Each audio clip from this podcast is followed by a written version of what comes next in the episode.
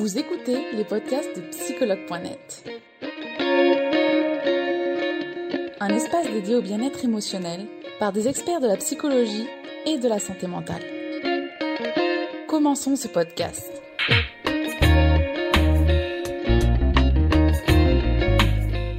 Bonjour.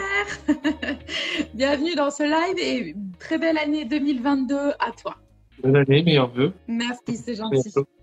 Donc, merci, santé, merci d'avoir accepté de faire ce live et de dis commencer l'année, mais on est déjà le 20 janvier. Mais pour moi, je recommence vu que je sors de Covid. Euh, et on va parler ensemble de comment euh, me libérer de mes pensées. Comme toujours, avant de commencer ce live, je vais te demander de te présenter, Pierre, s'il te plaît. Oui. Alors du coup, moi, je suis Pierre Dubol, je suis psychologue clinicien. Je suis dans le sud de la France, à Nîmes, à côté de Montpellier. Euh, je reçois en cabinet libéral. Euh, je suis aussi formateur dans des métiers euh, éducatifs, superviseur. Et je compte Instagram Sexopsycho où je parle tout particulièrement d'une de, mes spécialités qui est la sexualité. Voilà. D'accord. Merci Pierre pour cette présentation.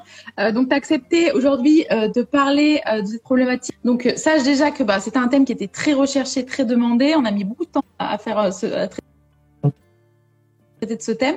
Donc, tu as une lourde tâche aujourd'hui. Dire, est-ce que c'est normal de penser tout le temps? Euh, alors du coup, euh, ça, là, ça me fait tout de suite penser à la phrase philosophique, c'est je pense donc je suis. Donc oui, penser, euh, penser, c'est plutôt bon signe, on va dire. Mais par contre, le fait de penser tout le temps, euh, c'est quelque chose que beaucoup de gens, bah, beaucoup de gens vont consulter pour ça, pour avoir l'impression d'avoir trop de pensées, d'être tout le temps pris à, à, ruminer sur plein de choses. Donc alors, c'est normal dès l'instant où ça ne devient pas un problème pour la personne ou un frein dans son dans son évolution. Donc oui, c'est normal de penser, trop penser et être bloqué pour des choses de la vie de tous les jours, ça devient de l'anxiété, ça devient de l'angoisse, du stress. D'accord. Merci, euh, merci Pierre. Alors justement, pourquoi on se perd dans nos pensées et est-ce que certaines personnes elles sont plus sujettes à cela? Alors oui, alors c'est vrai que du coup, parfois j'ai aussi des patients qui viennent et puis euh, j'essaie de leur montrer aussi en priorité que le fait d'avoir un, un, système de pensée qui fonctionne, qui fonctionne, c'est pas forcément un mauvais signe. Ça veut dire que le cerveau fonctionne bien et qu'il essaie de trouver des solutions. Le problème, c'est que parfois, en fait, on est, on, on part dans des réflexions, des pensées qui vont peut-être imaginer euh, le pire, des scénarios catastrophes. oui. Et du coup, après, il y a les émotions qui vont être impactées parce qu'en fait, c'est notre interprétation d'une situation ou comment on se sent qui va euh, définir un petit peu l'émotion qui est derrière. Voilà. Donc, c'est pour ça que euh, des ruminations, trop de pensées, des choses comme ça. Euh, encore une fois, la problématique, c'est quand ça vient nous freiner dans la vie de tous les jours. Donc, euh, je ne sais plus quelle était la question de départ, mais en tout cas, voilà. Est-ce que certaines personnes, elles sont plus oui, alors effectivement, il y a certaines personnes qui sont plus sujettes en fonction de notre éducation, en fonction d'où on vient, c'est biopsychosocial. Voilà, si on est euh, plus disposé à ce genre de vulnérabilité, si on a été éduqué aussi en fonction de euh, voilà d'une certaine anxiété, d'une certaine angoisse, on n'aura pas les mêmes systèmes de pensée. D'accord, merci. Euh, comment finalement se libérer euh, de pensées qui tournent en boucle dans notre tête? Bah, Il y a plein de, pistes possibles. Évidemment, euh, toujours favoriser la, prise en charge. Alors moi, je vais, prêcher pour ma paroisse auprès des, psychologues cliniciens, cliniciennes. Euh, il y aura souvent des... donc là, par exemple, moi, je suis spécialisé en PCC, en thérapie comportementale il y aura un peu le réflexe de travailler sur euh, les pensées, voir à quoi elles sont associées euh, en termes de scénarios limitants, de pensées limitantes. En général, par exemple, un petit exercice qui peut exister, euh, mais je sais pas si c'est une question qui viendra plus tard, mais en tout cas, voilà, c'est peut-être organiser ne serait-ce que l'observation de son environnement, dire voilà, quelle est la situation, quelle est la pensée automatique qui est euh, compliqué pour moi, quelle émotion ça me fait euh, monter et comment je peux trouver des pensées alternatives, des pensées qui permettent de redéfinir un peu plus de réalisme pour pouvoir me calmer. Voilà, sachant que évidemment ça marche plus ou moins en fonction des personnes et des personnes, en fonction des troubles que les personnes peuvent avoir. D'accord. Alors justement, tu t'es un peu avancé. Est-ce que tu pourrais euh, nous partager des astuces, des conseils pour se libérer et transformer des pensées négatives? Il, y a, plein d'astuces, plein d'outils qui existent. Euh, là, celui que je viens de citer, c'est un peu dans, le champ de la restructuration cognitive, c'est-à-dire du coup le, le, fait de reprendre ses pensées et de les rendre plus rationnelles. Euh, mais après, il existe plein, plein, plein d'outils de, de, d'exercices dans le champ de la psychologie positive, où ça peut être, euh, parce qu'on dit souvent aux gens, essaye de ne pas penser à ça. Et on le sait très bien, quand il ne faut pas penser à un éléphant, on pense à un éléphant. Mm. Donc peut-être plus penser à une souris. Donc voilà, il y a plein de petits exercices de psychologie positive. Ça peut être écrire des phrases positives dans un, dans un livre. Ça peut être aussi regarder les situations passées et les victoires et les capacités qu'on a su euh, développer. Ça peut être aussi sélectionner des personnes ressources autour de nous qui vont aussi nous apaiser. Euh, ça peut être dans un suivi, mais parfois on a des amis qui ont cette phrase juste qui nous apaise. Voilà. D'accord. Donc euh, enlever les pensées, c'est les rendre plus rationnelles. Donc on peut travailler les pensées, ou alors au contraire trouver des distracteurs ou des choses qui vont nous permettre d'aérer l'esprit, comme la méditation, la pleine conscience. D'accord. Merci, merci Pierre d'ailleurs pour tous ces conseils. Euh, donc, bah, il y a déjà eu pas mal de questions qui ont été posées. Euh, tu vois, sans avoir mis de en story depuis hier. Alors, euh, est-ce que les mauvaises pensées sont liées à un manque d'estime de soi?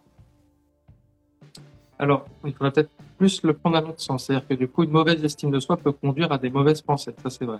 Par contre, les mauvaises pensées, c'est pas que de la des mauvaises estimes de soi, parce que euh, des personnes qui ont énormément confiance en elles peuvent avoir des mauvaises pensées, peuvent avoir des pensées limitantes.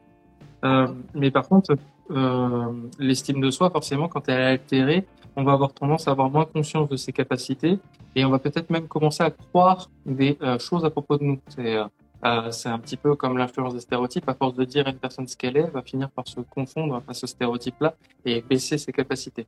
Donc là, dans, dans cette situation, bah oui, quand on n'arrête pas de penser je suis pas capable, je suis nul, j'ai besoin de telle personne pour réussir, ainsi de suite, voilà, bah, on va aller force vers une estime de soi qui va alimenter, et ainsi de suite, ainsi de suite. D'accord. Alors, on a une autre question en ligne directement. Est-ce que c'est sain finalement euh, de supprimer toutes ces pensées?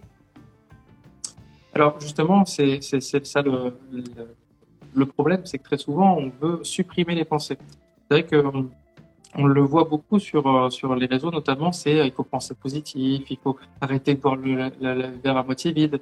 La réalité c'est que il y a un message qui est envoyé par le cerveau qui a besoin d'être traité. C'est pour ça que quand je disais tout à l'heure la situation cognitive on prend un temps pour la pensée automatique et on prend un temps pour la pensée rationnelle. Et les deux ont besoin d'être entendus. C'est un peu comme si j'avais un point de côté en courant et je disais non non non non. Ce qui compte c'est que c'est génial de courir. Bah non j'ai un point de côté il faut que je prenne un temps pour entendre cette alerte je l'écoute et après, ben, du coup, peut-être que je recourrai un peu mieux demain, par exemple. Voilà, je donne un temps à chaque chose, à chaque euh, signal. D'accord. Alors, on a encore une question un peu tricky. Par contre, Rocky qui nous dit Est-ce que tu as un livre à nous conseiller pour mieux contrôler ses pensées? Il y, il y, en a beaucoup là pour le coup. Alors peut-être euh, un, euh, parce que très souvent, ce que je remarque, les personnes qui veulent travailler sur leurs pensées, c'est souvent des pensées qui sont en lien avec l'affirmation de soi, l'estime de soi, la confiance en soi. D'ailleurs, c'est rigolo parce que la première question d'abonné que tu as dit, c'est ça. Euh, Donc je penserai à Christophe André qui a écrit un livre Imparfait, libre et heureux. Euh, donc c'est un livre sur euh, la, confiance en soi, l'estime de soi, l'affirmation de soi.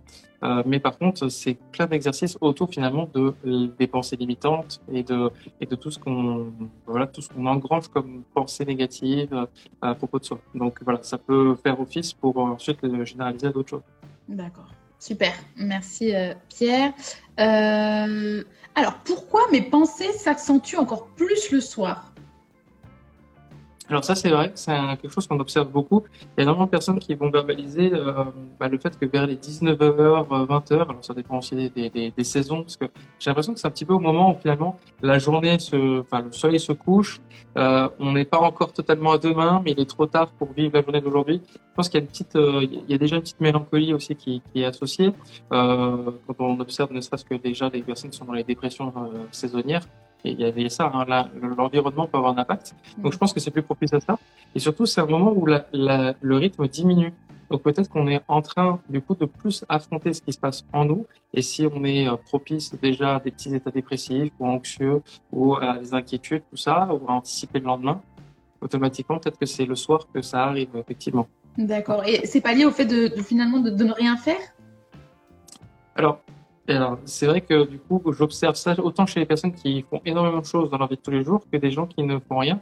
Euh, effectivement, on pourrait le corréler à ça, sauf que comme je le vois dans les deux cas, euh, j'aurais tendance à dire que c'est pas systématique. Mais évidemment, le fait de, de, en fait, c'est surtout que le scénario est un petit peu déjà tout fait le soir. Souvent, quand on a des enfants, quand on a le, enfin, on pense au repas, les enfants, et ensuite on va peut-être être crevé après. Ce qui fait que le scénario ne nous attire pas spécialement euh, tout de suite quand on rentre, par exemple. Donc ça peut être ça, et puis les personnes, ça peut être la solitude, ainsi de suite. Mais finalement, ça, ça rejaillit parce que c'est le moment où on constate qu'on n'a pas le choix d'y aller. Voilà. Ok, d'accord. Merci euh, pour cette explication. Euh, alors justement, euh, Pierre, est-ce que tu aurais des techniques pour s'endormir plus facilement malgré le flot de pensées angoissantes nocturnes? Alors ici, on revient aussi pendant la nuit. Ouais. Hum. Bah, c'est vrai qu'il n'y a rien de plus agaçant en plus que de constater qu'on n'arrive pas à dormir, qu'on n'arrive pas de penser. Euh, donc l'idée, évidemment, c'est il y, a deux possibilités. Il y en a une, ça va être se mettre en action. L'autre, ça va être plutôt euh, euh, reposer. Donc il faut utiliser une des deux ou les deux en fonction de nos besoins. Euh, par exemple, ça peut être se mettre en action. C'est un exemple. Hein. Oui. On peut très bien dire, bah, avant d'aller coucher, je vais essayer de débriefer toute ma journée. C'est-à-dire qu'en gros, depuis le matin, alors ce matin, je me suis levé à 8 heures. Il me semble qu'après, je me suis fait un petit chocolat. J'ai pris une madeleine. Non, j'en ai pris deux d'ailleurs. On commence à débriefer. Si on peut le faire à haute voix, c'est encore mieux. Et en fait, le fait de le faire, on commence déjà à ranger la journée. Donc du coup, on permet au cerveau déjà de laisser des infos de côté pour appeler le sommeil. Donc du coup, ça repose, ça repose. Et on fait ça jusqu'à un moment où en fait, on va même pas s'en rendre compte, mais on va arrêter de, de, de, de, de faire l'exercice et on va s'endormir. Et euh, ça permet de ranger la journée de s'endormir. Donc là, c'est en met en action. Sinon, l'autre chose, ça peut être être plutôt dans quelque chose de méditatif. Donc, euh, on inspire par le nez, on souffle par la bouche, on contrôle bien le ventre. Et on essaye de penser à un lieu calme, un lieu qui nous rassure, un lieu où on se sent à l'aise. Voilà. On peut peut-être même mettre des petites applications, il y a des applications comme euh, Petit Bambou, par exemple, qui peuvent permettre aux personnes d'avoir euh, un guide. Ça dure 12 minutes, ça nous détend, ça détend. D'accord, super. Euh, D'ailleurs, on a une personne qui a rebondi euh, sur ce que tu as dit. Euh, alors, Cécile qui nous dit on va parler de se concentrer sur la respiration aussi, mais ça ne marche pas dans mon cas, mes pensées reviennent. Oui. Alors, c'est en fait, c'est le principe. c'est un peu ça qu'il faut toujours réfléchir c'est que dans les stratégies, il faut toujours réfléchir à plusieurs pôles de stratégie. Si on n'en a qu'une, on a aussi notre cerveau, une partie de notre cerveau qui va dire il faut absolument que ça fonctionne. C'est pour ça, cette personne-là, si on lui a dit il faut que tu te concentres sur la respiration, quand elle va tenter ça, il va se passer quelque chose où il faut absolument que ça marche. Alors la réalité, c'est que la respiration, il n'y a pas de secret, c'est un peu comme courir, c'est un peu comme préparer un marathon. Euh, on se, on se lance pas dans le marathon dès le lendemain. Il faut en faire un petit peu tous les jours quand ça va bien, pour que le jour où ça va pas, on puisse s'en saisir plus efficacement. Donc c'est peut-être ça, c'est une première piste pour cette personne d'y arriver un peu mieux. Et la deuxième piste, c'est aussi se dire que ça serait bien qu'il y ait une deuxième stratégie, donc plus dans le faire, comme je décrivais, où euh, on va travailler un peu les pensées qu'on a à côté, on va peut-être organiser la journée de demain. Enfin, voilà, on peut peut-être faire des choses plus euh, factuelles pour essayer de descendre un peu le, le stress. Mais voilà, toujours penser à ce contrebalancement et aussi à cette euh, à une sorte de, kiné, on va dire, de la respiration qu'on fait tous les jours pour pouvoir s'habituer. D'accord, super, super, super. Alors. Hum...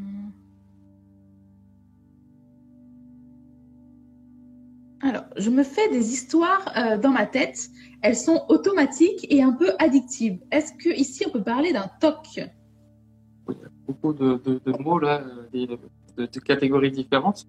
Alors, TOC, c'est un trouble obsessionnel compulsif. Donc, euh, euh, ça, se, ça, se, ça se remarquera euh, principalement dans des gestes ou dans le fait de, de devoir mettre en place des comportements euh, pour se rassurer. Ça peut être bah voilà, ne, ne pas accepter d'avoir une manche plus haut que l'autre, refermer trois fois la porte. Donc voilà, on sera éloigné un petit peu de ce côté, un petit peu se faire des histoires dans la tête.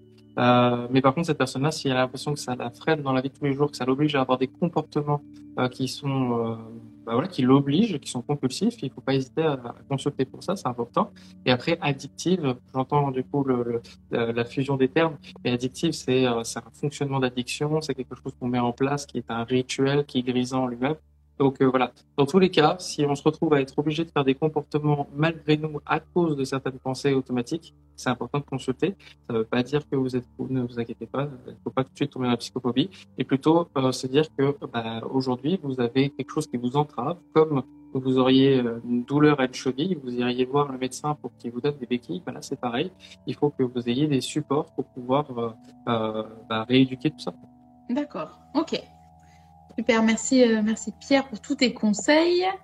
Alors, on va regarder notre question. On va revenir au début. Ah, intéressant. Euh, euh, comment, dis bonjour déjà, comment se libérer de la souffrance d'une trahison au travail et ne pas justement ressasser et être rancunier? Du coup, c'est vrai qu'un des pans de la vie où il, peut avoir beaucoup de pensées obsédantes, c'est effectivement dans, le travail, parce qu'il y a, quelque chose euh, qui est quotidien, en plus souvent à caractère obligatoire, parce que sinon, bah, si on ne se présente pas à lundi, euh, peut-être qu'on sera viré. Donc euh, voilà, ça peut être énormément sujet à la pensée automatique, donc c'est plutôt logique et c'est assez fréquent. Après voilà, pour se libérer de cette souffrance d'une trahison au travail, la réalité c'est que quand on entend trahison, c'est-à-dire qu'il y a un rapport entre deux personnes qui a été malmené. Donc là, il faudrait peut-être plus mettre en place une médiation ou en tout cas des outils de communication qui vous permettent de cohabiter dans une même sphère. Donc là, c'est une sphère de travail, mais ça pourrait être une sphère familiale, une sphère de couple, pour essayer bah, de voilà de créer du lien. Donc dans les entreprises, dans les, dans les emplois où il y a plusieurs employés, on peut avoir le droit de faire venir des psychologues extérieurs pour faire de la régulation de la pratique. Mais ça peut être aussi euh, des médiateurs, euh, médiateurs professionnels, des choses comme ça. Alors on a le droit de demander ça. Souvent, on n'a pas envie de le faire parce qu'on a peur sur un instant où il y aura Oui. une sorte de tribunal. Voilà. La réalité, c'est que souvent, ça peut être très fort de vivre ça, de se rendre compte qu'en fait, euh, on n'est pas obligé de s'aimer, mais on peut se respecter. Et quand on en arrive à cette osmose-là, on le vit déjà mieux le travail. D'accord. J'imagine ici qu'on peut recommander la personne d'aller voir finalement les, ses ressources humaines déjà d'une part. Tout à fait, exactement. Bah oui, c'est effectivement, ça fait partie de leur travail. Ouais. Et je donne un exemple. hein. Euh, moi, ça m'arrive d'être contacté par des, des entreprises, donc euh, imaginons des grands, des grands supermarchés, pour venir faire de la médiation avec deux personnes où il y a eu un gros clash. On est venu au- aux mains. Euh, et en fait, bah, ils n'ont pas de psychologues dans ces institutions-là. Eh oui. Donc, ils viennent dépêcher des psychologues en libéral pour aller euh, faire ce type d'émission. Donc, ça se fait, vous pouvez le demander. Et puis après, euh, si ça n'a jamais été demandé avant, c'est normal que ça ne soit pas mis en place. C'est peut-être la première fois qu'on fera ça dans votre institution. Peut-être ça changera beaucoup de choses pour plein de gens. D'accord. Et alors, dans ton cas, la situation s'est débloquée?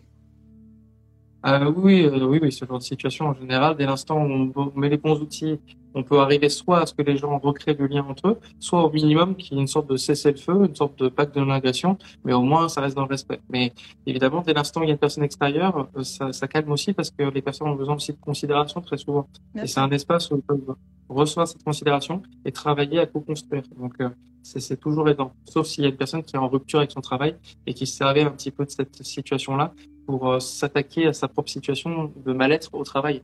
Et là, ça se travaille plus sur la personne pour qu'elle aille s'émanciper de ce travail et vivre des choses qui lui correspondent plus avec ça. D'accord. Intéressant. Merci, Pierre. Alors, on va faire encore une ou deux questions.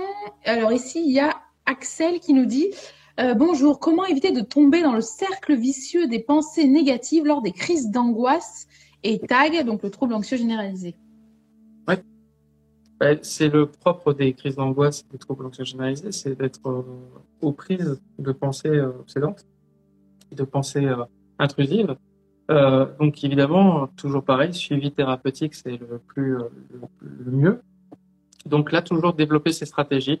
Ça peut être donc il y a ce qu'on appelle des stratégies de coping, des, des stratégies qu'on va mettre en place pour lutter contre les, les pensées intrusives et les éléments négatifs de la vie. Donc il y a s'entourer de personnes. Donc ça veut dire du coup avoir l'impression de retrouver des personnes ressources où on va pouvoir échanger quand on se sent euh, dépassé, quand on a besoin d'être euh, aidé, réconforté. Il y a euh, la gestion des émotions, c'est-à-dire du coup mettre en place peut-être des choses au niveau de, de la respiration, au niveau de marquer ses pensées sur quelque chose, les travailler comme je disais tout à l'heure. Et après, il y a celle sur la résolution de problèmes, c'est-à-dire quelles sont mes autres options, qu'est-ce que je peux faire dans le pire des scénarios, voilà, Or- organiser finalement des possibilités. Et c'est d'autant plus important, ça, euh, c'est pour ça que je, je, là, ça me fait penser, c'est que dans le cerveau, on a besoin de cette résolution de problème. C'est pour ça que parfois, on peut arriver à une résolution qui est euh, la crise suicidaire, par exemple. Parce que ça règle le problème, mais par contre, c'est pas adapté. Voilà. Donc, c'est logique, mais pas adapté. C'est pour ça que c'est important de développer un ensemble de résolutions de solutions pour éloigner au plus ce genre de pensées qui peuvent être noires, où on dit, euh, ça commence par euh, le monde serait mieux s'il n'était pas là. Voilà. Donc c'est pour ça que c'est important de se sentir légitime dès l'instant où on a ce genre de pensée, d'aller consulter, parce que d'un, on ne sait pas euh, où ça pourrait conduire, et de deux, euh, bah, en fait, vous êtes déjà mal, déjà en douleur de ça, vous êtes légitime à travailler dessus pour euh, euh, voilà. Et si jamais vous avez peur que ça arrive un jour et que vous n'êtes pas non plus en souffrance, bah, vous êtes légitime aussi à faire de la prévention. D'accord. Merci Pierre. Alors, on va regarder une dernière question. Alors, j'ai vu notamment qu'il y avait une question qui avait été posée deux, trois fois par des personnes différentes. Euh, alors, comment faire euh, si les pensées sont liées toujours à une même personne? Eh oui, ça, c'est quelque chose que je remarque, parce que moi, j'aime bien donner des outils un peu euh, format, format euh, voyage à mes patients pour qu'ils les aient sur eux. Et très souvent, en fait, quand c'est un outil qui bloque, oui. Non, je sais pas, j'ai cru que je t'avais coupé. Non, non, non. J'ai dit euh, format voyage et en fait euh, souvent dans les outils ils vont pouvoir euh, aussi améliorer un peu leur pensée.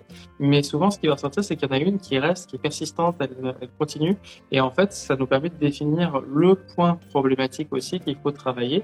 Parfois ça peut être un deuil parfois ça peut être un conflit avec une personne. En tout cas quand on a une pensée qui est bloquée sur un sujet précis c'est déjà super ça veut dire que c'est pas généralisé, ça veut dire qu'on a un point à travailler et ce point-là, bah, du coup, c'est à dire qu'il faut peut-être l'affronter. Si c'est par rapport à une personne, bah, peut-être, je sais pas, c'est une thérapie de couple, peut-être une médiation, euh, peut-être un, éloignement, une émancipation de cette personne. Enfin voilà, il y a peut-être quelque chose à réfléchir de ce côté. D'accord. Ok, super. Merci euh, Pierre d'avoir répondu à toutes nos questions. Je regarde si jamais on a une autre. Euh, il y a beaucoup d'autres questions, mais ok.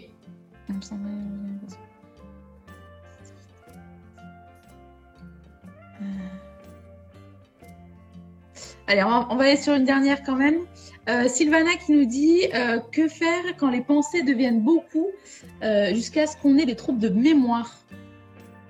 Ah, alors ça c'est une réalité, c'est-à-dire que le, cerveau, il a plusieurs sphères d'intelligence et forcément quand il est mobilisé à remplir une mission, peut-être qu'il n'envoie pas ce qu'il faut comme molécules et, et électricité aux endroits pour aller gérer d'autres choses. Mais ça, on l'observe factuellement avec la concentration, par exemple. Je me suis occupé de ça pendant ce temps-là, je me suis occupé de ça. Bah, en fait, il y a plein de choses dans le cerveau qui se passent aussi de ce système-là. Donc, euh, euh que faire, comme dit la personne, voilà, quand les pensées euh, deviennent beaucoup euh, au point qu'il y ait trop mémoire, c'est que justement, on était déjà rentré dans le moment où on somatise. Il y a des personnes, elles ont trop de pensées, elles vont avoir mal au dos. Il y en a d'autres, elles vont avoir euh, une mauvaise estime de soi. Puis il y en a d'autres, et ils vont peut-être plus réussir à se souvenir ce qu'ils ont fait la veille. Voilà, c'est un, un symptôme, c'est un signe, c'est quelque chose qu'on peut observer. Donc, euh, il faut prendre le mal à la racine, c'est-à-dire, du coup, aller travailler sur les pensées. Il n'y a pas besoin d'avoir identifié une pathologie, un trouble ou quoi que ce soit pour se sentir légitime d'aller consulter, hein, c'est important. Et l'instant, on dit, bah, j'ai des patients qui viennent et disent, moi, j'ai tout pour être bien, mais je suis pas bien. Voilà. C'est-à-dire qu'on n'est pas obligé d'avoir un terme précis à donner au, au psychologue pour qu'il puisse commencer à travailler. Donc voilà, on a le droit de, simplement dire, bah, je, je suis pas bien, je j'arrive plus trop à m'y retrouver, je suis pas trop de mémoire. Et il y a même ce qui est possible parfois de faire des bilans mémoire pour voir s'il y a quelque chose eh qui relève de la neurologie. Et c'est bien, en fait, euh, c'est vrai que tu mentionnes ce point-là parce qu'il y a beaucoup de personnes euh, qui viennent à nous et qui nous disent en fait, je sais pas pourquoi, mais euh, ça va pas. Et, comment je peux consulter? Parce que finalement, la plupart des spécialistes, ils sont les spécialistes, la plupart des psys sont spécialisés dans quelque chose, et donc c'est vrai que c'est plus facile pour eux de se dire j'ai une dépression, je suis triste, je suis voilà. Mais c'est vrai que quand on c'est un tout, c'est plus difficile de d'aller voir quelqu'un finalement, enfin, d'aller voir un psy. Donc c'est bien que tu le mentionnes, ouais. Merci, merci Pierre d'avoir répondu à toutes nos questions, que ce soit celles d'utilisateurs ou, les miennes. Euh, du coup, merci beaucoup. Euh, je ne sais pas si tu avais autre chose à rajouter du coup euh, sur la libération de la, des pensées, l'anxiété en général? J'ai juste une petite précision parce que je pense à tous ces patients qui viennent et qui ont notamment ce problème-là. C'est qu'il y a des fois, on a des pensées qui ne sont pas nombreuses, mais en fait, on est choqué d'avoir ces pensées-là. Je pense notamment aux personnes qui pourraient peut-être avoir des phobies d'impulsion, des choses comme ça. C'est-à-dire, par exemple, voilà, s'ils sont dans une situation euh, où ils se disent, tiens, par exemple, imaginons une situation qu'on a toujours eue. On a tous eu, c'est, on est en voiture, et tiens, si je mettais un petit peu de blanc, ça ferait. Il y a des personnes qui restent vraiment choquées d'avoir pensé ça en disant, mais qu'est-ce que ça veut dire? Est-ce que ça veut dire que je suis suicidaire, choses comme ça? Ne vous inquiétez pas. C'est plus grave, entre guillemets, de se blâmer pour une pensée que d'en avoir une. Donc, du coup, euh, soyez euh, bienveillants et bienveillantes avec vous-même, vous irez beaucoup mieux. D'accord, super. Merci, euh, merci pour ce message, euh, Pierre. Je te souhaite une très belle journée et merci encore. Bonne journée, merci encore Charlotte.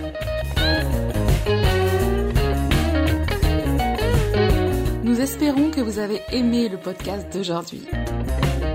Souvenez-vous que tous ces sujets sont disponibles sur notre site psychologue.net et que vous pouvez également voir la vidéo complète sur l'Instagram TV sur psychologue.net.